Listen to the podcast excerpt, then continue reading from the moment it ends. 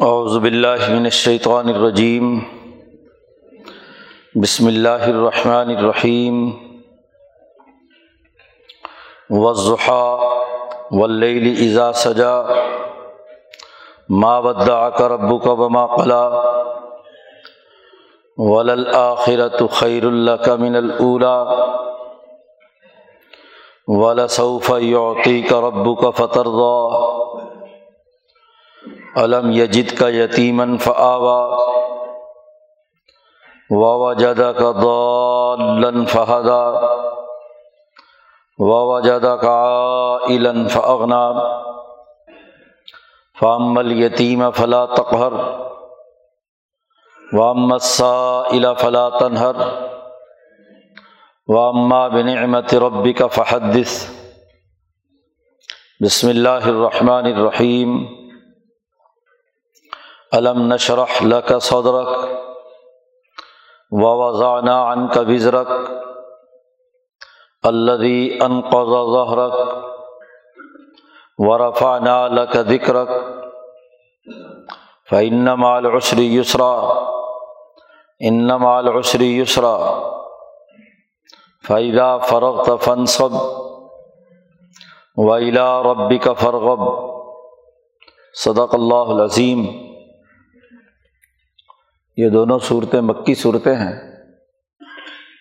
اور ان صورتوں میں نبی اکرم صلی اللہ علیہ وسلم پر وہی الہی کے نزول اور آپ کی انقلابی جد وجہد کی وجہ سے آپ کے بلند مرتبے کا اعلان کیا گیا ہے۔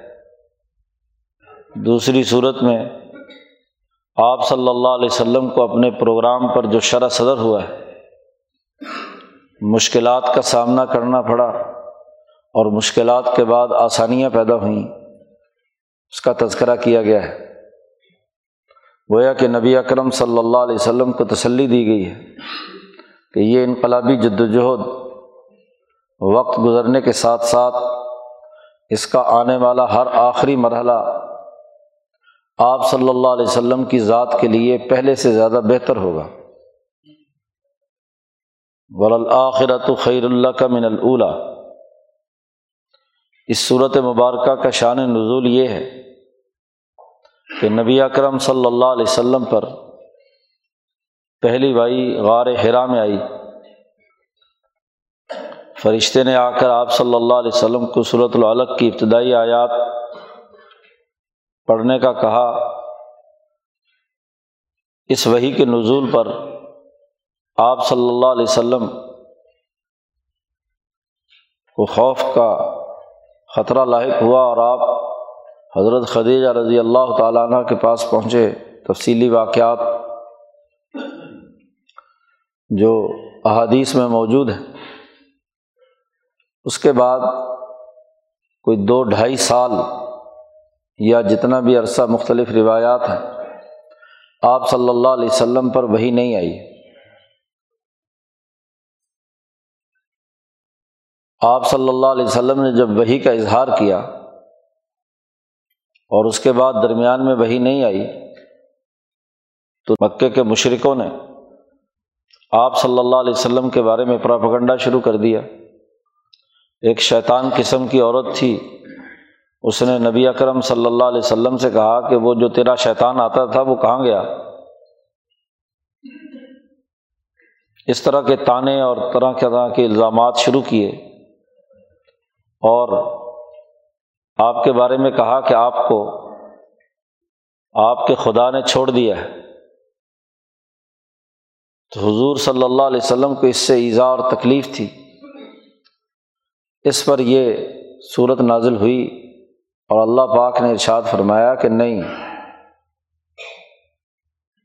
آپ کو اللہ تبارک و تعالیٰ نے نہیں چھوڑا۔ قرآن حکیم نے اس صورت کے آغاز میں قسم اٹھائی ہے۔ دن جب خوب چڑھ جائے، چاشت کا وقت دس، گیارہ بجے کا وہ ضحا قسم ہے دھوپ کے چڑھنے کی، جیسے سورج توانائی بکھیر رہا ہے۔ اور اس کی توانائی کا مکمل اظہار تبھی ہوتا ہے کہ جب سورج نو دس بجے جب پورا روشن ہو جائے۔ تو اس دھوپ کی قسم اور رات کی قسم اٹھائی ولی ایزا سجا، جب چھا جائے۔ رات کا گھٹا ٹوپ اندھیرا، جس میں کچھ دکھائی نہیں دیتا۔ رات کے ان لمحات کی قسم، دو چیزوں کی قسم اٹھائی ہے۔ دن کے روشن ہونے کی اور رات کے خوب گہرا ہو کر پھیل جانے کی۔ قسمیں اٹھا کر جواب قسم ہے۔ ماں ود آ کر ربو کا وما قلا۔ تیرے رب نے نہ تو تجھے چھوڑا ہے اور نہ ہی تیرا رب آپ سے بیزار ہوا ہے۔ اکتا کر جیسے کسی کو چھوڑ دیتے ہیں۔ ایسا بھی نہیں ہوا۔ دو چیزوں کی قسمیں اٹھائی اس حقیقت کی نشاندہی کے لیے۔ کہ اگر دن کے بعد رات کا وقفہ آ جائے، تو کیا خیال ہے کہ اگلا دن طلوع نہیں ہوگا؟ یہ وقفے آتے رہتے ہیں۔ نبی اکرم صلی اللہ علیہ وسلم پر پہلی وہی آئی، تو آپ کے جسم مبارک کو اس وہی کے ساتھ مناسبت پیدا کرنے میں ایک وقفے کی ضرورت تھی۔ کوئی علم کسی میں ایک ہی وقت انڈیل دیا جائے تو اس بیچارے کو کیا سمجھ میں آئے گا؟ علم کا اصول یہ ہے کہ وہ تھوڑا تھوڑا کر کے اسٹیپ بائی اسٹیپ اس کو علم دیا جائے۔ اب علم الانسان عالم یالم انسان جو نہیں جانتا، اسے وہ علم سکھانا ہے۔ تو حضرت محمد مصطفیٰ صلی اللہ علیہ وسلم کو اتنا بڑا علم علم الہی وہ آپ تک منتقل کرنا ہے۔ تو منتقل کرنے کا یہ مطلب تو نہیں ہے کہ پہلے ہی دن سارا علم اتار دیا جائے۔ کوئی آدمی کسی علم کو سیکھنے کے لیے آتا ہے تو بتدری تھوڑا تھوڑا کر کے روزانہ پڑھائیں گے تو پھر تو بات سمجھ میں آئے گی۔ تو اگر دن کے بعد رات آ جائے تو اس کا مطلب یہ کہ اگلا دن آئے گا۔ یہ جو وقفہ اللہ تبارک و تعالیٰ نے دیا ہے وہ یہ کہ آپ کی روح مبارک اور آپ کا جسم مبارک اس علم سے مناسبت پیدا کر لے۔ اور جب آدمی پہ وقفہ آتا ہے، تو وقفے کے دوران اس میں شوق پیدا ہوتا ہے کہ وہ جو پہلا علم حاصل کیا تھا، اس کی ایک لذت، اس کی وجہ سے ایک مزہ آ رہا تھا۔ تو درمیان میں وقفہ ہو تو طلب بڑھتی ہے۔ اور جتنی طلب طالب علم میں زیادہ ہوگی، اتنا ہی وہ اچھے طریقے سے علم سیکھ سکے گا۔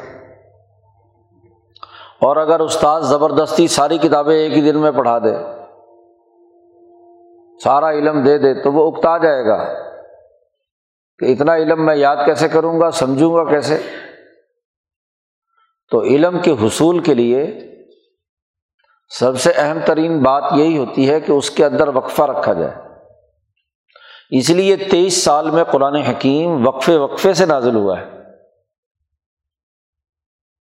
تو اس درمیانی وقفے میں آپ صلی اللہ علیہ وسلم کو جو پہلے دن تکلیف ہوئی تھی، آپ خوفزدہ ہوئے تھے کہ خشی تو اعلیٰ نفسی۔ آپ نے فرمایا تھا حضرت خدیجہ سے کہ مجھے اپنی جان کا ڈر ہے۔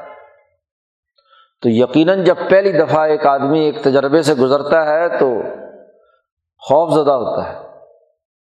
اور جب وہ خوف ختم ہو گیا تو اس وہی کے نازل ہونے کی ایک لذت بھی ہے۔ ہر انسان جب مشکل سے گزر کر اگلے مرحلے میں داخل ہوتا ہے تو تکلیف تو اپنی جگہ پر ہے، لیکن جو اگلی ترقی ہے، اس سے جو مزہ اور لذت حاصل ہوتی ہے، اس کا کوئی مول نہیں ہوتا۔ تو نبی اکرم صلی اللہ علیہ وسلم میں اس پورے دورانیے میں جو وقفہ ہوا آپ اس کی طلب میں تھے، شوق میں تھے، جذبہ تھا۔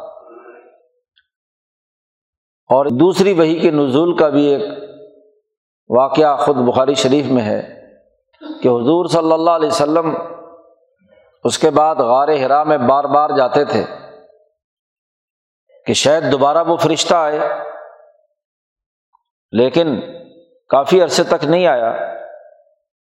تو ایک دفعہ غار ہرا سے اتر کر آپ صلی اللہ علیہ وسلم فرماتے ہیں کہ میں واپس آ رہا تھا مکہ، گھر کی طرف۔ پہاڑ سے نیچے اتر رہا تھا۔ تو میں نے پھڑ پھڑاہٹ کی آواز سنی اپنے اوپر۔ فرفا تو بصری السمائی آسمان کی طرف جب نگاہیں میں نے اٹھا کر اوپر دیکھا، تو وہی فرشتہ تھا جو غار ہرا میں۔ ایک ایسی کرسی پر بیٹھا ہوا تھا کہ پورا کا پورا افق جو میرے اوپر آسمان ہے، اتنی لمبی چوڑی کرسی تھی اور اس کے اوپر اتنا ہی بڑا وہ فرشتہ اپنی اصل حالت میں، جس کے ہزاروں پر ہیں۔ تو جبرائیل علیہ السلام کو میں نے بیٹھے دیکھا اس کرسی پر۔ جالسن اعلیٰ کرسی کرسی پر بیٹھا ہوا۔ تو ایسی حالت میں جبرائیل علیہ السلام کو دیکھ کر میں خوف زدہ ہوا اور زمین پر گر گیا خوف اور دہشت سے کہ یہ وہی فرشتہ دوبارہ پھر آ گیا۔ اور اب اس حالت میں آیا ہے۔ پہلے تو غار ہرا میں جگہ ہی تنگ ہے تھوڑی سی، تو بہت ہی مختصر حجم تھا۔ اور یہاں پورا افق جبرائیل علیہ السلام نے کیا ہے۔ آسمان کا کور کیا ہوا تھا۔ تو نبی اکرم صلی اللہ علیہ وسلم فرماتے ہیں کہ مجھے جب ہوش آیا تو میں سیدھا گھر پہنچا اور میں نے حضرت خدیجہ سے کہا کہ دس سرونی دس سرونی مجھے چادر اڑاؤ صورت المدثر۔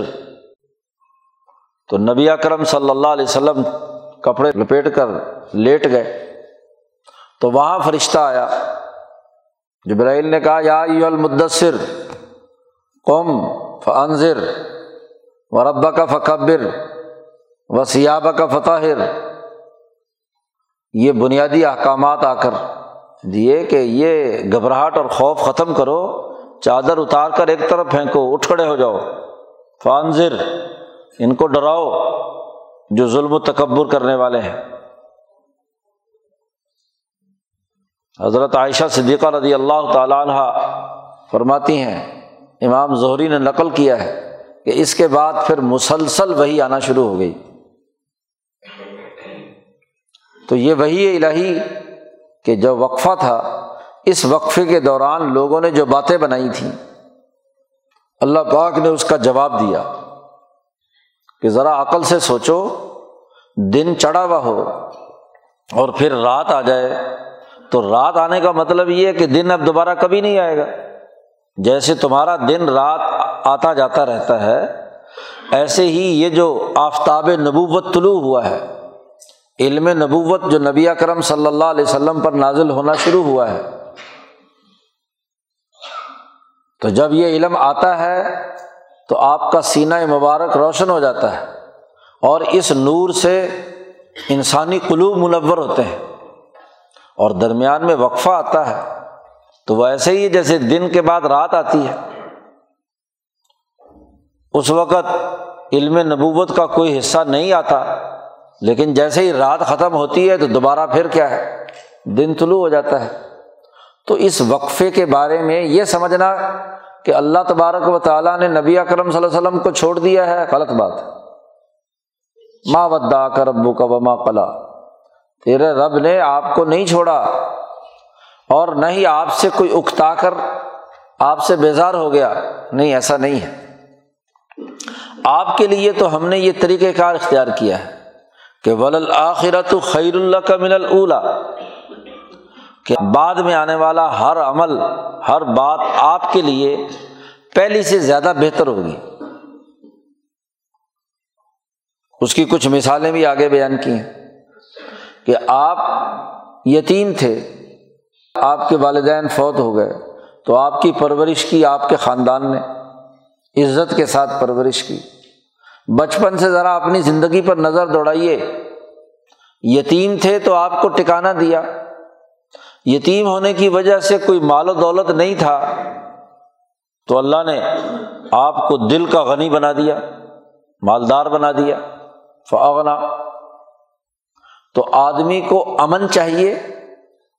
اور وہ اپنے خاندان میں مل گیا کہ سب سے پہلے دادا عبد المطلب نے آپ کی پرورش کی، آپ کا تحفظ کیا، پھر آپ کے چچا ابو طالب نے۔ تو دیکھیے، آپ کے جسم کو، آپ کے وجود کو امن کی ضرورت تھی تو یہ امن آپ کو خاندان میں ہی مل گیا۔ بیوی ایسی ملی جو خدمت گار حضرت خدیجہ رضی اللہ تعالیٰ عنہ، بہادر دلیر سمجھدار، دور اندیش خاتون۔ انہوں نے آپ کی تمام امور سمجھداری کے ساتھ کنٹرول کیے اور آپ کے مسائل حل کیے۔ آپ کو ٹکانا دیا۔ اور اسی طرح مال اگر نہیں تھا تو غن نفس آپ کو مالدار بنا دیا۔ دل کا غنی بنا دیا۔ خود نبی اکرم صلی اللہ علیہ وسلم نے فرمایا، مالداری تو دل کی مالداری ہے۔ اس روپے پیسے کا نام مالداری نہیں ہے۔ مالدار ہونا تو وہ ہے جس کا حوصلہ اور دل بڑا ہو۔ تو یہ غنا نفس جو ہے، نفس کی غنی ہونا، یہ اصل بات۔ اسی طرح آج یہ انقلابی پیغام آیا ہے۔ پہلی صورت نازل ہوئی آپ پر صورت العلق، دوسری صورت نازل ہوئی صورت نون۔ اس میں آپ کو پورا پروگرام دے دیا۔ اور اس کے بعد جب ہر اس کے بعد اگلی جو بھی صورت آئے گی، نیا حکم آئے گا، نیا طریقۂ کار آپ کو سمجھایا جائے گا، تو وہ آپ کے لیے پہلے سے زیادہ بہتر ہوگا۔ اب آپ نے نبوت کا اعلان کیا ہے، تو اس نبوت کے اعلان میں آپ کا مرتبہ پہلے سے، جب نبی نہیں تھے، اس کے مقابلے میں یہ زیادہ اچھا ہے۔ اور آج آپ کے پاس حکومت نہیں ہے کل آپ کے پاس حکومت ہوگی، مدینہ کی ریاست قائم ہوگی، پھر جیسے جیسے وقت گزرے گا، دنیا بھر کی کل انسانیت آپ کے علوم سے فیض حاصل کرے گی اور قیامت تک جتنا وقت گزرتا جائے گا، آپ کی ترقیات اور آپ کا عروج بڑھتا ہی چلا جائے گا۔ ہر آنے والا دن آپ کے لیے کیا ہے؟ ترقی والا دن ہے۔ اس لیے اس پر آپ تنگ دل نہ ہوں کہ یہ آج آپ پر تانے لگا رہے ہیں کہ آپ کے رب نے آپ کو چھوڑ دیا۔ نہیں۔ ولآخرت خیر اللہ کا من اللہ مولانا سندھی کہتے ہیں اس سے اصول ثابت ہوا کہ ایک سچا انقلابی جب اللہ کی رضا کے لیے کام کرتا ہے تو اس کا ہر آنے والا دن پچھلے دن سے بہتر ہوتا ہے۔ نبی اکرم صلی اللہ علیہ وسلم نے بھی فرمایا کہ وہ آدمی جس کا آنے والا دن گزرنے والے دن سے بہتر نہ ہوا، وہ ہلاک ہو گیا۔ اسے تو ہر نئے دن میں نئے علوم، نئے فکر، نئی جد وجہد کے ساتھ میدان عمل میں اترنا ہے۔ اس کی علمی ترقی، عقلی ترقی اور عملی ترقی ہونی چاہیے تاکہ ہر آنے والا دن پچھلے دن سے بہتر ہو۔ والا صوف یوتی کا رب کا فترزہ اور آگے چل کر آپ کو، آپ کا رب ایسی چیزیں عطا کرے گا، ایسی چیزیں عطا کرے گا، اتنا کچھ عطا کرے گا کہ آپ راضی ہو جائیں گے۔ فترزہ آپ کو راضی کرے گا۔ جب تک آپ راضی نہیں ہوں گے، اس وقت تک اے محمد صلی اللہ علیہ وسلم، آپ پر ہم عطا کرتے ہی رہیں گے، انعام کرتے ہی رہیں گے۔ اور ہر آنے والا دن آپ کے لیے پہلے سے بہتر ہوتا چلا جائے گا۔ تو حضور صلی اللہ علیہ وسلم کو تسلی بھی دی اور ایک بہت بڑا وعدہ اللہ میاں نے کر لیا کہ والا صوف یوتی کا رب کا فترزہ حضرت محمد مصطفیٰ صلی اللہ علیہ وسلم فرماتے ہیں کہ میں کبھی اس وقت تک راضی نہیں ہوں گا جب تک کہ میرا ایک امتی بھی جہنم میں ہوگا۔ میں اپنے امتیوں کو جنت میں داخل کیے بغیر اللہ سے راضی نہیں ہوں۔ گا کیونکہ اللہ نے مجھ سے وعدہ کیا ہے کہ تجھے ہم اتنا عطا کریں گے، عطا کرتے رہیں گے کہ جب تک تو راضی نہ ہو۔ اب میرا امتی ہو اور جہنم میں جائے، مجھ پر ایمان لانے والا ہو، میرا کلمہ پڑا ہو، گناہوں کی وجہ سے اگر، جرائم کی وجہ سے اسے جہنم میں جانا بھی پڑا، تو میں ضرور اس کی سفارش کر کے جب تک جہنم سے نکال کر جنت میں نہ لے جاؤں، اس وقت تک میں راضی نہیں ہوں گا۔ تو کلمہ پڑھنے والوں کے لیے نبی اکرم صلی اللہ علیہ وسلم نے بشارت دے دی اسی لیے کہ جس نے یہ کلمہ پڑھ لیا، من قول اللہ الہ الا اللہ دخل الجنہ، جس نے کلمہ لا الہ الا اللہ پڑھ لیا، وہ جنت میں ضرور داخل ہوگا۔ ابو ذر غفاری رضی اللہ تعالیٰ عنہ نے فرمایا کہ وہ ان زنا و ان سرقا اگرچہ اس نے زنا کیا ہو اور چوری کی ہو تو حضور صلی اللہ علیہ وسلم نے فرمایا ہاں وہ ان زنا و ان سرقا زنا بھی کیا ہو، چوری بھی کی ہو، تب بھی جنت میں داخل ہوگا۔ لیکن اس زنا اور چوری کی سزا بھگت کر۔ یہ نہیں ہے کہ بغیر سزا بھگتے ہی ڈائریکٹ جنت میں چلا جائے گا۔ اس کی سزا، اس کا جو اللہ تعالیٰ نے حساب کتاب رکھا ہوا ہے، جب تک وہ جہنم میں سزا نہیں بھگتے گا، اس وقت تک نہیں جا سکتا۔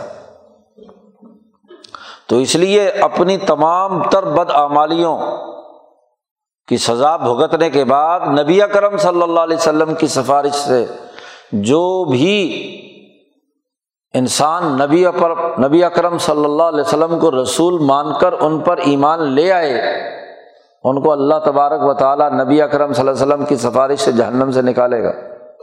لیکن سزا بھگتنے کے بعد۔ لیکن جہنم کی سزا کون سا کوئی آسان کام ہے؟ یہاں کی آگ سے ستر گنا بڑی آگ ہے، سو گنا بڑی آگ ہے، جو انسان کے جسم کو جھلسا دے گی۔ جی اذیت اور تکلیف سے گزرے گا۔ تو نبی کرم صلی اللہ علیہ وسلم سے کہا کہ آپ جب تک راضی نہیں ہوں گے، اس وقت تک تیرا رب آپ پر انعامات کرتا رہے گا۔ پھر اس کی واضح مثال بیان کی کہ علم یجد کا یتیمن فعبا بھلا اللہ نے آپ کو یتیم نہیں پایا تھا۔ بچپن میں جی دنیا میں آنے سے پہلے والد فوت ہو گئے اور کچھ عرصے بعد والدہ فوت ہو گئیں۔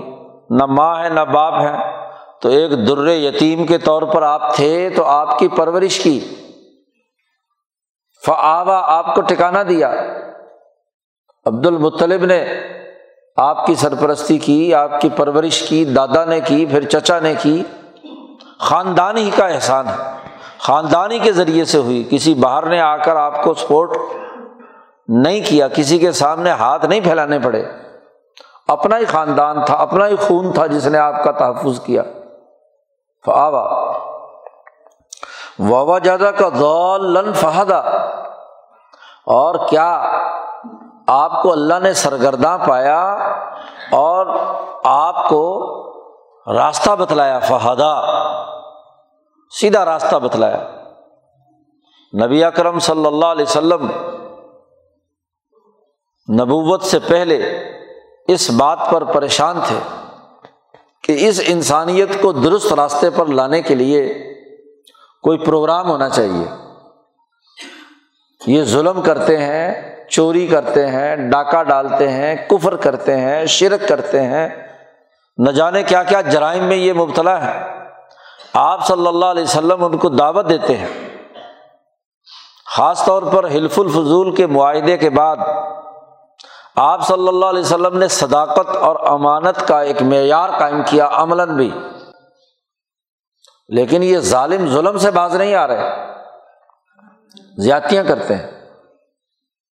آپ صلی اللہ علیہ وسلم مظلوموں کی مدد تو کرتے ہیں، لیکن اکیلا آدمی کسی ایک مظلوم کی کرے گا، دو کی کرے گا، چار کی کرے گا۔ لیکن اگر سسٹم اور حکومت انسان دشمنی پر اتر آئے تو اکیلا آدمی اس کا مقابلہ کیسے کرے؟ تو اس حوالے سے آپ سرگرداں تھے۔ ضالن، یہاں گمراہی کا معنی نہیں ہے۔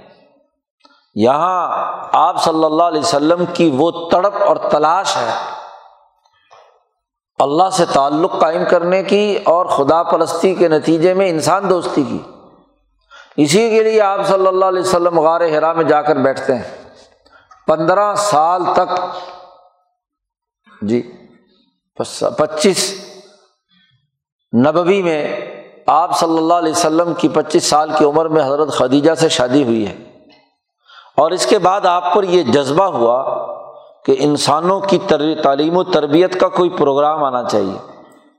مسائل حل ہونے چاہیے۔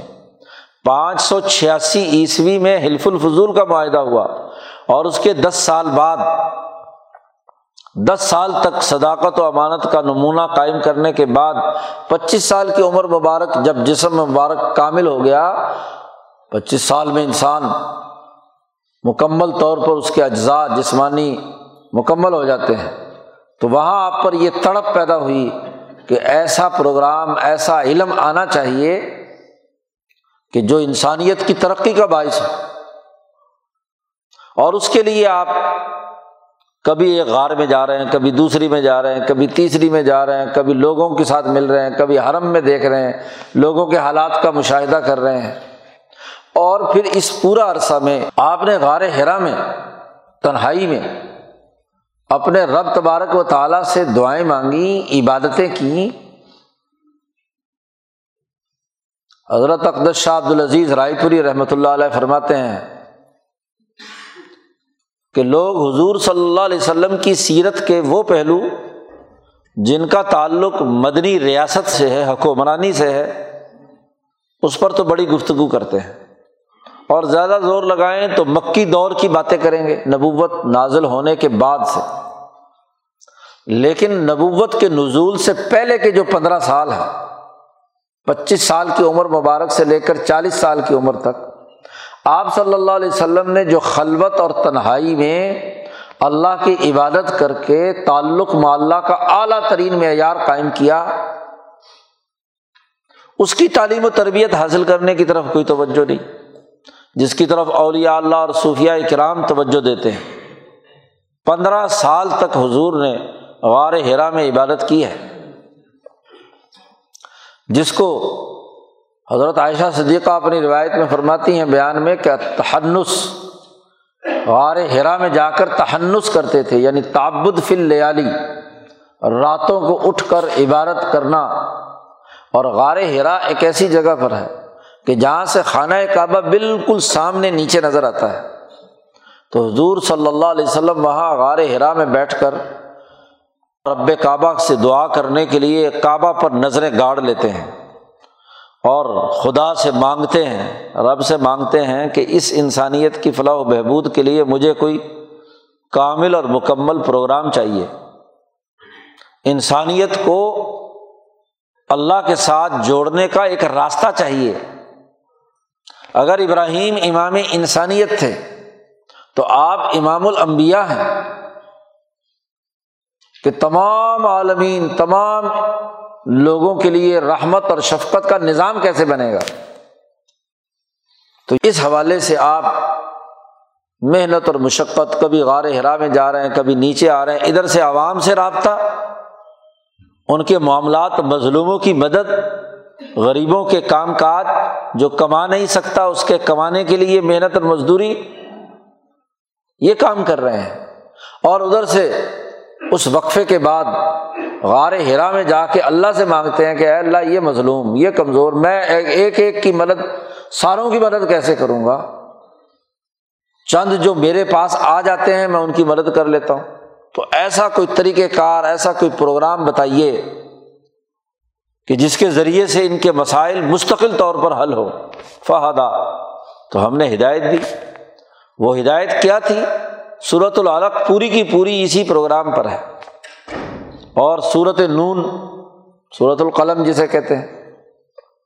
تو یہ دونوں صورتیں ایک مکمل پروگرام دیتی ہیں خدا پرستی اور انسان دوستی کا، جس کی تفصیلات آگے آ رہی ہیں۔ وبا جدہ کا آئلن فغنا اور آپ کو مفلس پایا، معاشی حوالے سے تنگ دست پایا۔ لیکن فغنا پھر کیا ہے؟ اللہ نے آپ کو غنی کر دیا۔ بظاہر کوئی وسائل نہیں تھے، لیکن آپ نے اپنی محنت اور مشقت سے۔ آپ نے مالداری اختیار کی، تجارت کیا، کاروبار کیا تاجر بنے، مال لے کر گئے۔ حضرت خدیجہ رضی اللہ تعالیٰ عنہ سے مال مزاربت پر لیا۔ اور اس مزاربت کا آدھا آدھا پرافٹ تھا۔ تو آدھا نفع حضرت خدیجہ کو ہوا، آدھا نفع نبی اکرم صلی اللہ علیہ وسلم کو ہوا۔ تو محنت اور مشقت کر کے رزق کمایا۔ اس سے مالدار بنے۔ اور پھر آپ کی جب تجارت کے ذریعے سے معاشی حالت درست ہوئی تو حضرت خدیجہ نے آپ کو پیغام پہنچایا، نکاح کا، شادی ہو گئی۔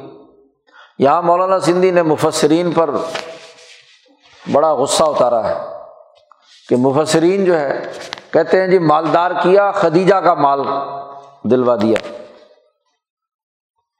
مولانا سندھی کہتے ہیں، تم اپنی بیگم کا مال لے کر خوش ہوتے ہو۔ تمہاری غیرت تو تقاضا نہیں کرتی کہ بیوی تمہیں مال دے اور تو اس پر کہو گے، میں بڑا مالدار ہوں۔ نبی کی شان یہ ہے کہ نبی کو مالدار بیوی کی وجہ سے کیا۔ ٹھیک ہے، حضرت خدیجہ رضی اللہ تعالیٰ عنہ نے اپنی تمام چیزیں حضور کے سپرد کیں، لیکن یہاں اغنا سے مراد یہ خدیجہ کے مال کی وجہ سے مالداری نہیں ہے۔ اس آیت کی تفسیر میں یہ بات بیان کرنا غلط ہے۔ یہاں تو وہ تفسیر ہونی چاہیے کہ خود نبی اکرم صلی اللہ علیہ وسلم نے فرمایا کہ الغنا غنا نفس مالداری تو دل کی مالداری ہے۔ حضرت محمد مصطفیٰ صلی اللہ علیہ وسلم کا دل غنی تھا۔ اسے کہتے ہیں نا کہ تونگری بدل است نہ بمال مالداری جو ہے وہ دل سے ہوتی ہے، مال سے نہیں ہوتی۔ تو صرف خدیجہ کے مال کی بنیاد پر یہ کہنا کہ جی مال مل گیا تھا۔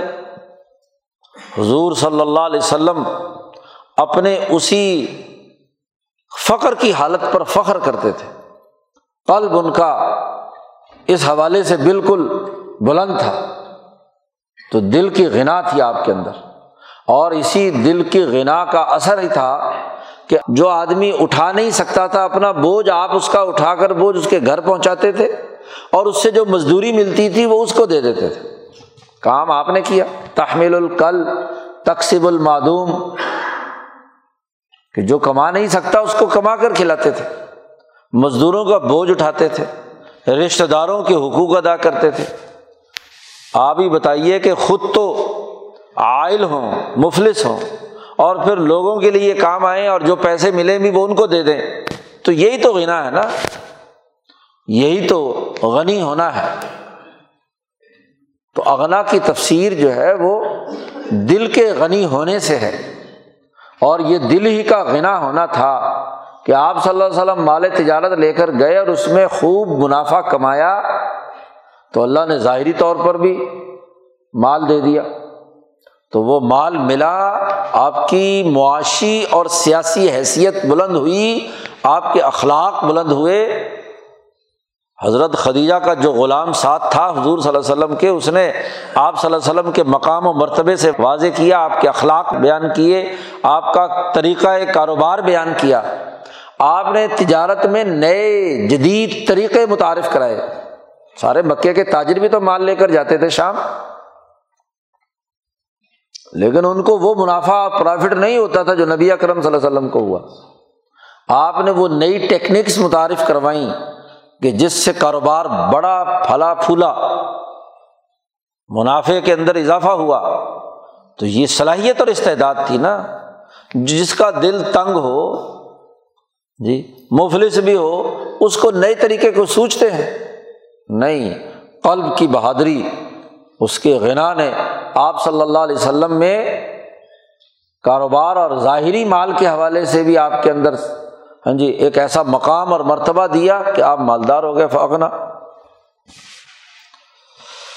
اب جب یہ بات ہے کہ آپ یتیم تھے تو اللہ نے آپ کو ٹکانا دیا، آپ مفلس تھے تو آپ کے دل میں غنا پیدا کیا، آپ کو مالداری دی۔ تو اب نبی کرم صلی اللہ علیہ وسلم کو پیغام دیا جا رہا ہے۔ کہ آپ انسانیت کے ساتھ بھی یہی معاملہ کریں کہ فعمل یتیم فلا تقہر کوئی یتیم آپ کے پاس بھی آ جائے تو اس کو دبا کر مت رکھنا۔ فلا تقہر آپ کی ذمہ داری ہے اس یتیم کی تحفظ کرنا، اس کو ٹکانا دینا، اس کو ترقی دینا۔ یتیم کے تحفظ کے لیے آپ کو یہ علم دیا جا رہا ہے۔ آپ کی ذمہ داری ہے کہ دنیا کے ہر یتیم بے سہارا کے لیے آپ کام کریں۔ اب لوگ حضور صلی اللہ علیہ وسلم سے عشق رکھیں، محبت کے دعوے دار ہوں اور یتیموں کا مال لوٹے بے سہارا لوگوں کے کام نہ آئے تو یہ کیسا عشق؟ ہے نبی اکرم صلی اللہ علیہ وسلم کو باقاعدہ پابند کیا گیا اللہ کی طرف سے کہ یتیم اگر آپ کے پاس آ جائے یتیم کوئی انسان ہو، بے سہارا ہو، تو اس کو تم مت دباؤ۔ قہر نازل نہ کرو۔ آمریت مت مسلط کرو۔ اس کا مسئلہ حل کرو۔ اس کی ضرورت پوری کرو۔ آپ صلی اللہ علیہ وسلم تو پہلے یہ کام کر رہے تھے۔ حلف الفضول کے عہد کی بنیاد پر یتیموں، مسکینوں کے حقوق ادا کرنے کا کام پہلے کر رہے تھے، اب قانونی طور پر بھی۔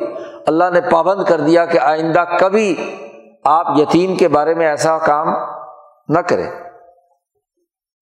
وامت سا فلاطن ہر اور اگر کوئی ضرورت مند آپ سے مانگنے کے لیے آ جائے تو اس کو ڈانٹ ڈپٹ نہیں کرنی۔ اگر ہو تو ضرور اس کی ضرورت پوری کرو۔ اور اگر نہ ہو تو نرمی سے بتلا دو کہ بھائی اس وقت گنجائش نہیں ہے۔ ان شاء اللہ جیسے ہی گنجائش ہوگی تو تمہیں دے دیں گے۔ لیکن ڈانٹ ڈپٹ کر اس کو بھگا دینا، غصہ ہونا، ناراض ہونا، اس کی توہین کرنا، اس کی انسلٹ کرنا اس کی اجازت نہیں ہے۔ تو ایک سیاسی قانون بیان کر دیا کہ جتنے بے سہارا لوگ ہیں ان پر قہر نازل کر کے آمریت مسلط نہیں کرنی۔ سیاسی قانون۔ اور معاشی قانون بیان کر دیا کہ کوئی محتاج اور سوال کرنے والا آ جائے، حاجت مند اور ضرورت مند ہو، تو اس کو ڈانٹ ڈپٹ نہیں کرنی۔ اس کے سوال کے مطابق اس کو کچھ نہ کچھ ضرور دینا ہے۔ اس لیے نبی کرم صلی اللہ علیہ وسلم سے جس نے بھی حاجت پیش کی، آپ نے ضرور اس کی حاجت پوری کی۔ حتیٰ کہ غزوہ تبوک کے موقع پر بخاری کی روایت ہے شرعین کا ایک وفد آیا۔ تو آپ صلی اللہ علیہ وسلم سے انہوں نے سواری مانگی کہ ہم جہاد میں شریک ہونا چاہتے ہیں، ہمارے پاس سواری نہیں ہے۔ آپ صلی اللہ علیہ وسلم کے پاس جتنی سواریاں تھیں یا جس جس کے پاس جو مدینہ میں اونٹ تھا، وہ لے کر آپ مجاہدین میں بانٹ چکے تھے۔ آپ کے پاس وہ کوئی سواری تھی نہیں۔ تو انہوں نے آ کر سواری مانگی۔ آپ صلی اللہ علیہ وسلم نے فرمایا کہ میرے پاس تو اس وقت کچھ نہیں ہے، میں تو نہیں دے سکتا۔ تو ان کی طبیعت پہ گراں گزرا۔ پھر نبی کرم صلی اللہ علیہ وسلم ہاں جی تگ و دو میں رہے، کچھ سواریاں کہیں سے آئیں تو فوراً انہیں کو بلایا دوبارہ۔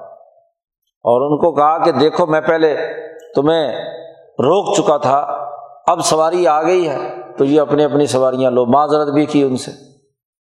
تو کبھی کسی سوالی کو آپ نے ڈانٹا نہیں۔ ہاں سوالی آیا تو اس کو صحیح راستے پر ڈالا۔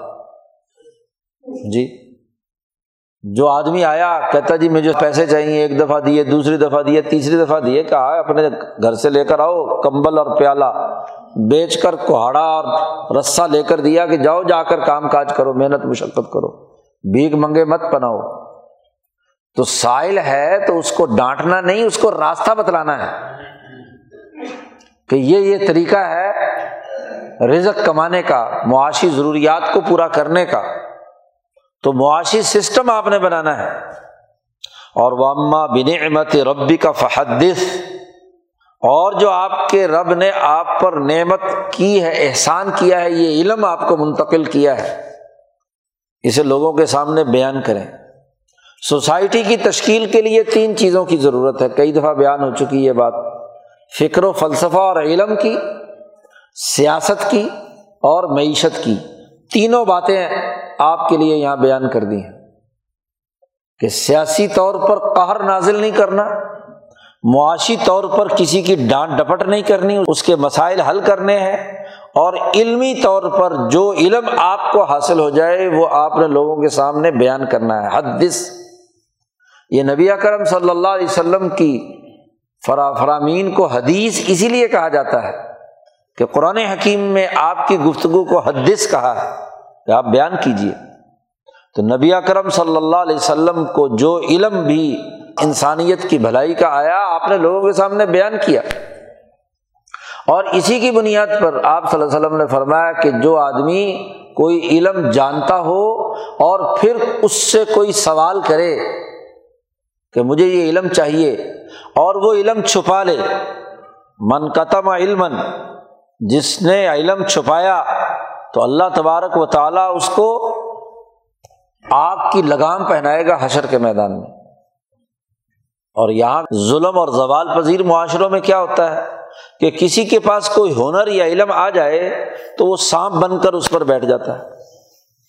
وہ دوسرے کو بتاتا نہیں ہے۔ اور کیوں نہیں بتاتا؟ وہ کہتا ہے کہ جی دوسرے کو بتا دیا تو وہ بھی میری طرح ترقی کر لے گا تو پھر میرا وہاں کاروبار کیسے چلے گا؟ یہ سرمایہ دارانہ سوچ جی دوسرے کی لا علمی سے فائدہ اٹھا کر کاروبار کرنا قطعی طور پر ناجائز ہے۔ علم تو مشترکہ میراث ہے، آپ کو جو علم آگے آگے دو۔ انہیں قوموں نے ترقی کی ہے کہ جو علم منتقل کرتی ہیں اور جو علم پر سانپ بن کر بیٹھ جائے تو وہاں علم ترقی کیا کرے گا؟ اس بر عظیم پاک و ہند کا زوال کے زمانے کے بعد سے جو سب سے بڑی خرابی ہے وہ یہی ہے کہ جس کو کوئی ہنر کوئی علم، کوئی صحیح بات معلوم ہوتی ہے، وہ دوسرے کو نہیں بتاتا۔ اور یہاں لوہریے تو کہتے ہیں جی کاروبار تو نام ہی اولے کا ہے۔ اولا جانتے ہیں نا دوسرے سے چھپا کے۔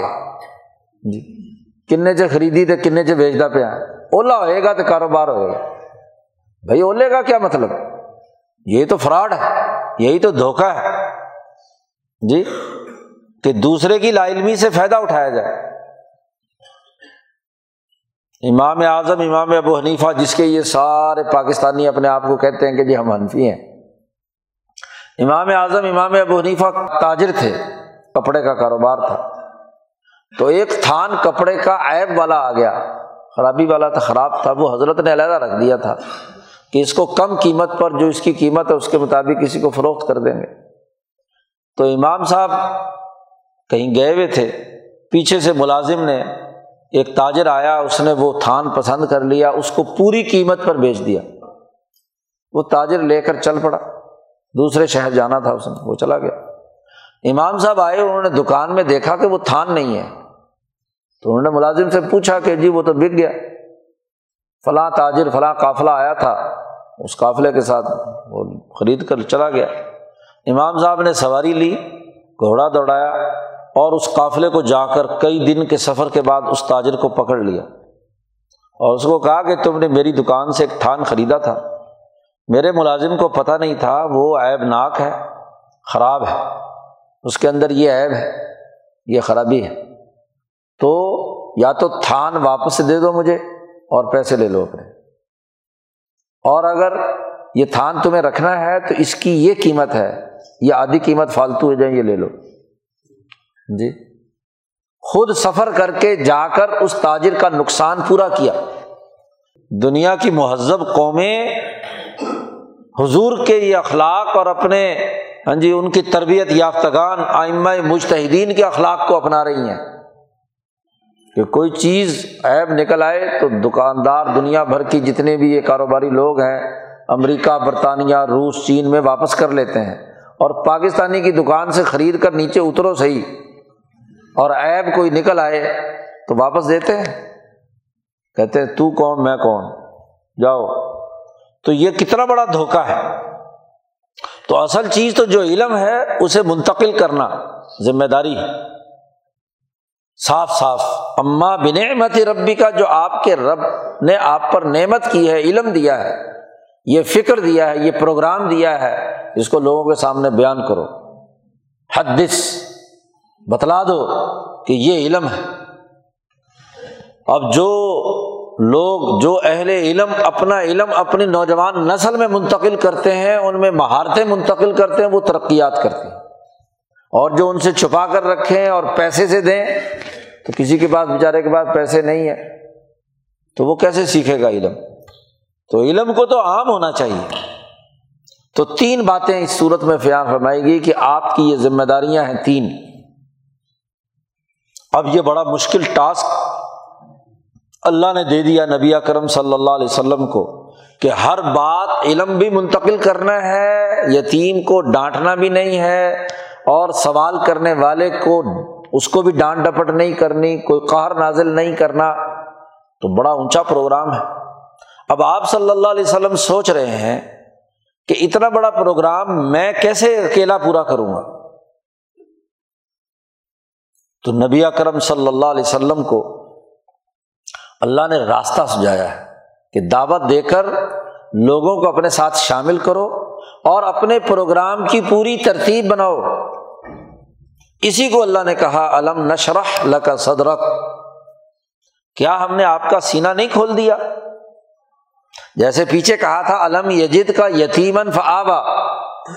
کیا آپ کو یتیم دیکھا تو آپ کو ٹکانا دیا۔ اب آج یہ مشکل ٹاسک آپ کو دے دیا کہ آپ نے رحمت اللہ عالمین بن کر پوری انسانیت کے لیے تمام دنیا بھر کے یتیموں، مسکینوں، سوال کرنے والوں اور علم کے جویا لوگوں کو یہ تمام کام دینے ہیں۔ تو شروع میں آپ کو محسوس ہوا کہ یہ تو بہت بڑا بوجھ ہے مجھ پر۔ تو اللہ نے کہا بابا زانا ان کا وزرک ہم نے آپ کا بوجھ اتار دیا، شرح صدر پیدا کر دیا۔ شرح صدر کسے کہتے ہیں؟ اللہ نے دوسری جگہ پر بھی کہا افامن شرح اللہ صدر اسلامی فہو نور مر ربی۔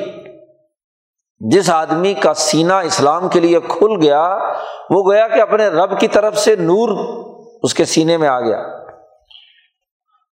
شرح صدر کی اور بہت سارے لوگوں نے تفسیریں کی ہیں، لیکن جو لاجواب تفسیر امام انقلاب مولانا عبید اللہ سندھی نے کی ہے، وہ بہت زبردست حضرت سندھی فرماتے ہیں کہ شرح صدر کا مطلب یہ ہے کہ جب کسی آدمی کو کوئی ٹاسک دیا جائے، کوئی کام اس کے ذمے لگایا جائے، وہ اپنی عقلی اور عملی ساری صلاحیتوں کو بروئے کار لا کر اس ٹاسک کو پورا کرنے، اس کام کو پورا کرنے کی پوری حکمت عملی بنائے، پروگرام طے کرے۔ اس کام کے چھوٹے چھوٹے اس کے اجزاء بنائے، اس کے مراحل طے کرے کہ ایک مرحلہ یہ ہے، دوسرا مرحلہ یہ ہے، تیسرا مرحلہ یہ ہے، آخری مرحلہ یہ ہے۔ جیسے ایک انجینئر ایک بلڈنگ بنانے کا ٹاسک اسے دیا جاتا ہے، تو وہ اس کے مرحلے الگ الگ ترتیب کے ساتھ قائم کرتا ہے۔ کہ زمین چاہیے، لیبر چاہیے ہاں جی فورمین چاہیے، افرادی قوت بھی جمع کرتا ہے اور وہ مادی وسائل بھی جمع کرتا ہے جس کے ذریعے سے وہ بلڈنگ بننی ہے۔ اور پھر اس کے مراحل طے کرتا ہے۔ پوری فزبلٹی رپورٹ بناتا ہے کہ ایسے ایسے ایسے ایسے ہوگا اور اس طریقے سے اپنی منزل تک پہنچ جاؤں گا۔ تو یہ جو کام کا آغاز کرنے سے پہلے پلاننگ ہے منصوبہ بندی ہے۔ پورا طریقۂ کار طے کرنا ہے تاکہ کام اسی ترتیب کے مطابق آگے بڑھے۔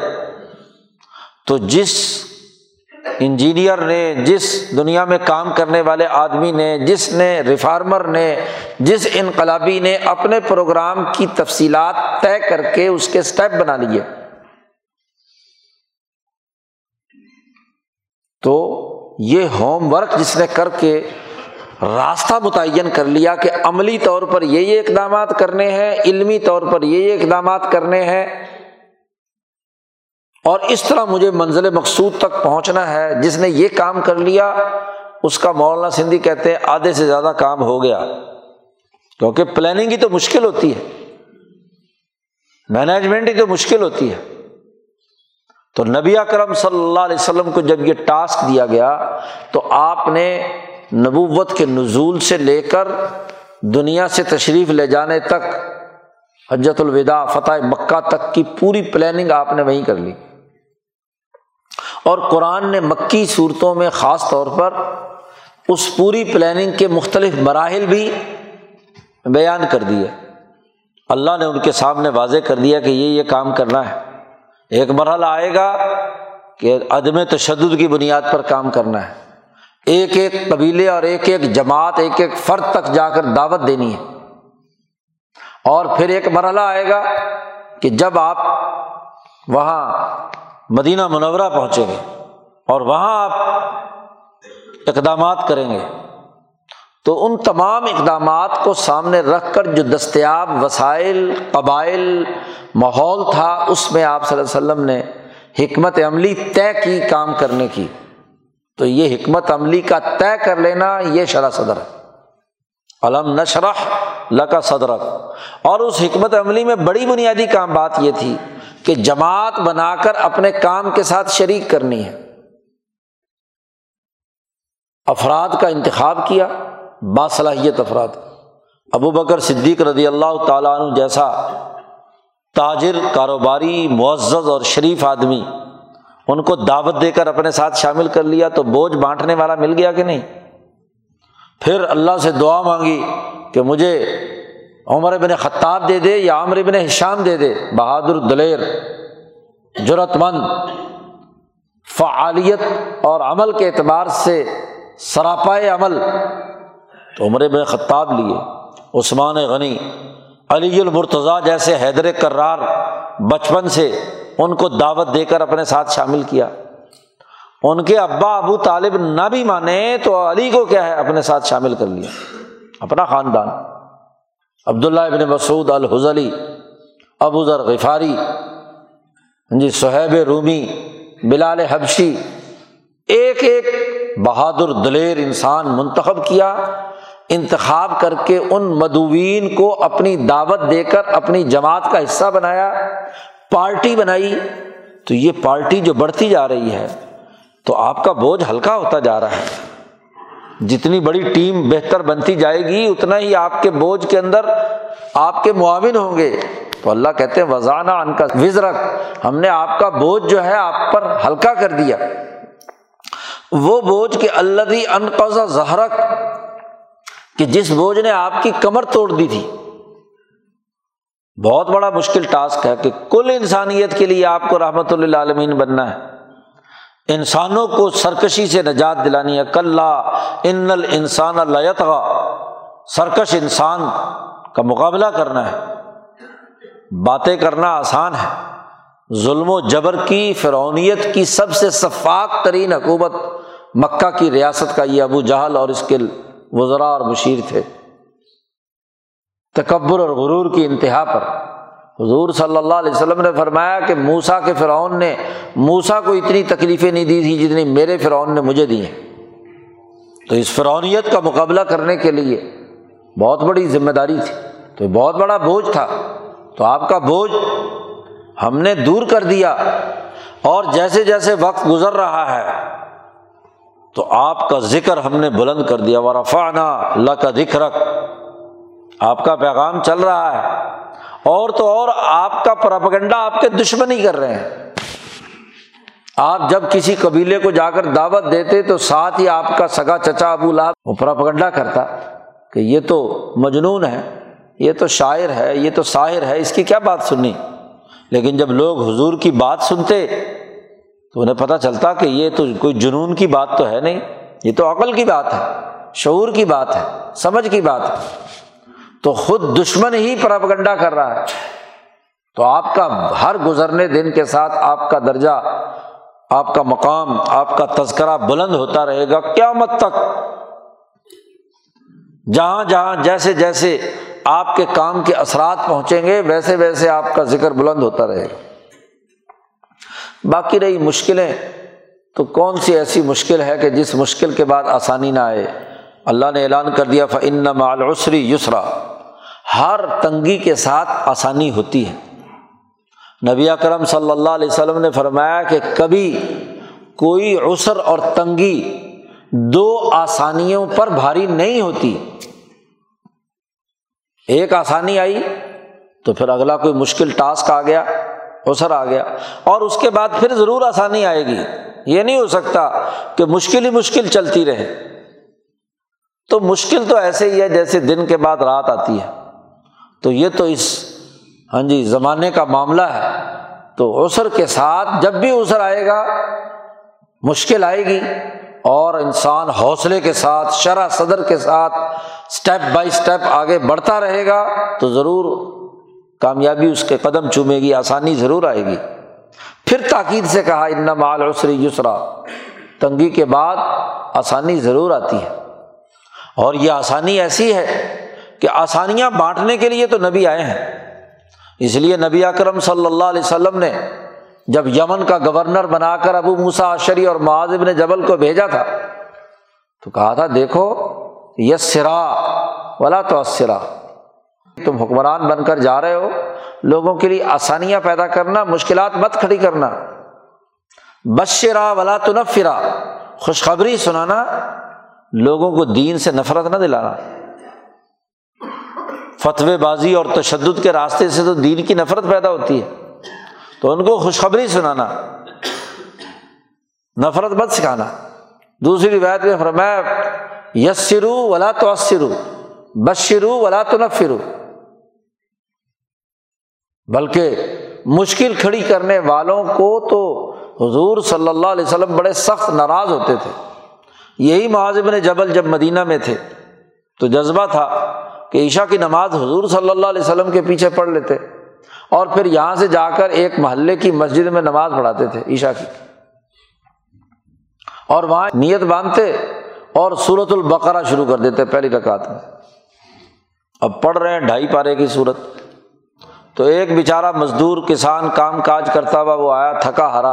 اس نے دیکھا کہ امام صاحب نے تو صورت بقرا شروع کر دی اس نے نماز توڑی اور اپنی نماز الگ چار فرض پڑھے، وطر پڑھے، اپنے گھر جا کے سو گیا۔ تو معاذ ناراض ہوئے کہ بھائی یہ کیا؟ ہاں جی نماز، جماعت کی توڑ کر اپنی الگ نماز پڑھ کے چلا گیا۔ وہ آدمی صبح صبح حضور صلی اللہ علیہ وسلم کے پاس آیا۔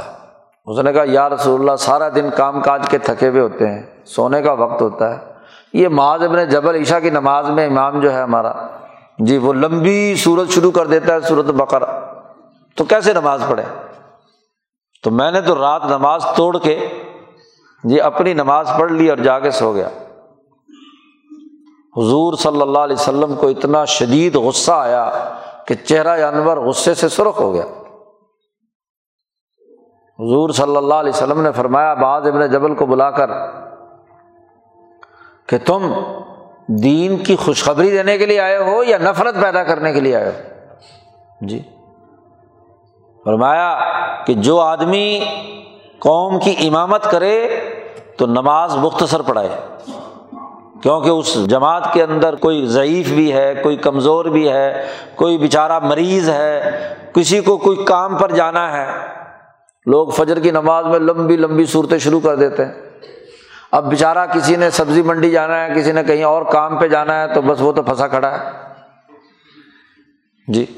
ہاں جو سارے کے سارے آئے تعلیمی کے لیے ہوں، جس نے یہاں سے کوئی نہیں جانا، وہاں لمبی کلات کی جا سکتی ہے۔ تو جو جانے والے ہیں، پیچھے آدمیوں کو دیکھ کر اس کے مطابق آدمی نماز پڑھائے، تو آسانی پیدا کرنے کا حکم دیا ہے کہ یسر ہو، تنگی نہ ہو اوسر نہ ہو۔ لیکن اس آیت کا بھی اور اس حدیث کا بھی ایک، آج کل ایک اور بڑا غلط مطلب نکالا جاتا ہے۔ یہ جو روشن خیال قسم کے لبرل قسم کے لوگ ہیں کہ جی مولوی تو ہر جگہ مشکل ہی کھڑی کر دیتے آسانیاں نہیں پیدا کرتے۔ آسانی کیا ہونی چاہیے نماز ہی معاف کر دیں۔ جی وہ پچھلا صدر چلا گیا۔ وہ کہتا ہے جی علماء کو مل بیٹھ کر کوئی سود کو جائز قرار دینے کا کوئی طریقہ نکالنا چاہیے۔ یہ سود حرام بنا کر ہمارے لیے مشکل کھڑی کی ہوئی ہے۔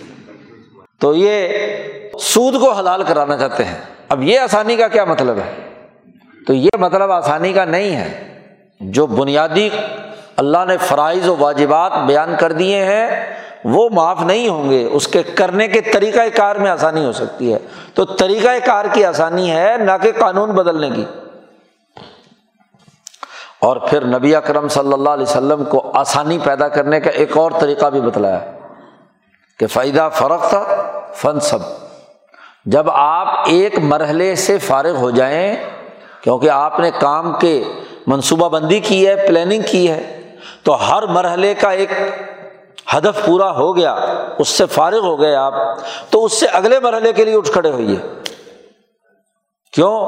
کہ ایک کام کرنے کے بعد اگلا زوردار عمل نہ کیا جائے، تو پہلا کام بھی ختم ہو جاتا ہے۔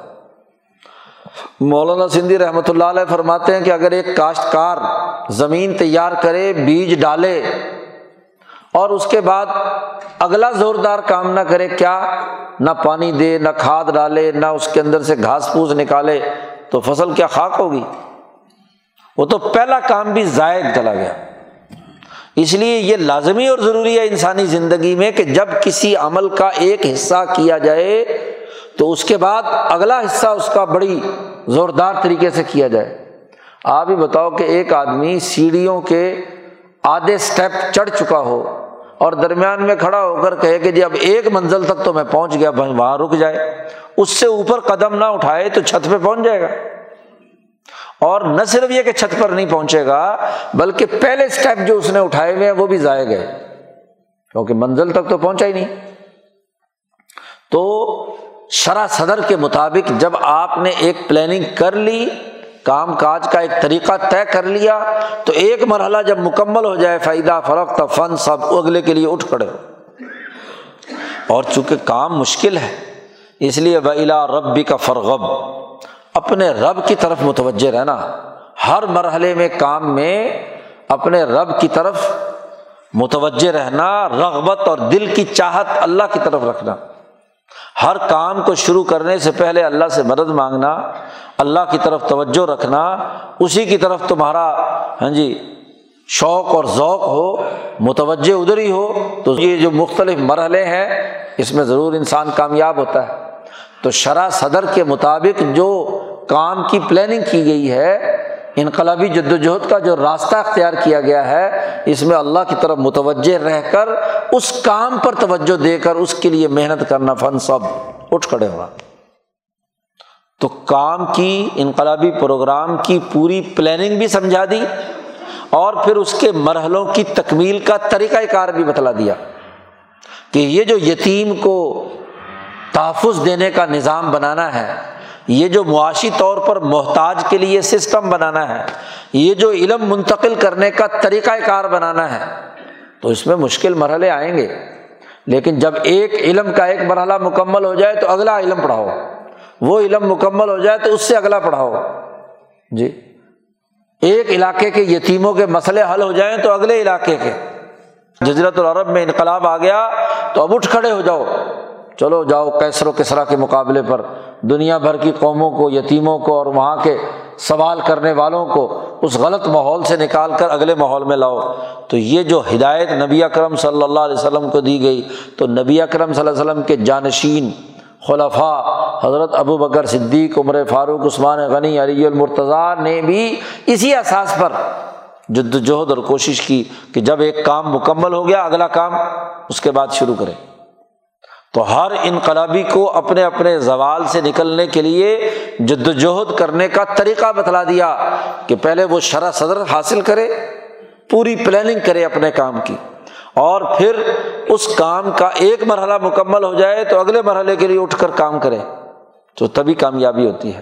تو نبی اکرم صلی اللہ علیہ وسلم کے لیے واضح طریقۂ کار متعین کر دیا اور آپ کی وساطت سے پوری امت مسلمہ اور تمام آپ پر ایمان لانے والوں کے سامنے انقلاب برپا کرنے کا طریقۂ کار واضح کر دیا۔ پچھلی صورت میں کہا تھا کہ آپ کو سرگرداں پایا تو ہدایت دی۔ آدمی سرگرداں رہے کہ کام کیسے کرنا ہے؟ تو کبھی منزل مقصود تک نہیں پہنچ سکتا۔ کام کا طریقہ معلوم ہو جائے اور اس کا شرح صدر ہو جائے، اس کی پوری پلاننگ ہو جائے، تو اب آدمی کو اطمینان ہوتا ہے کہ طے شدہ حکمت عملی کے تحت میں نے منزل مقصود تک پہنچنا ہے۔ تو جتنی طاقت، توانائی جرت ہمت سے انسان کام کرتا ہے، اتنا ہی کامیاب ہے۔ اللہ تعالیٰ قرآن حکیم کو سمجھنے اور اس پر عمل کرنے کی توفیق عطا فرمائے۔ اللہ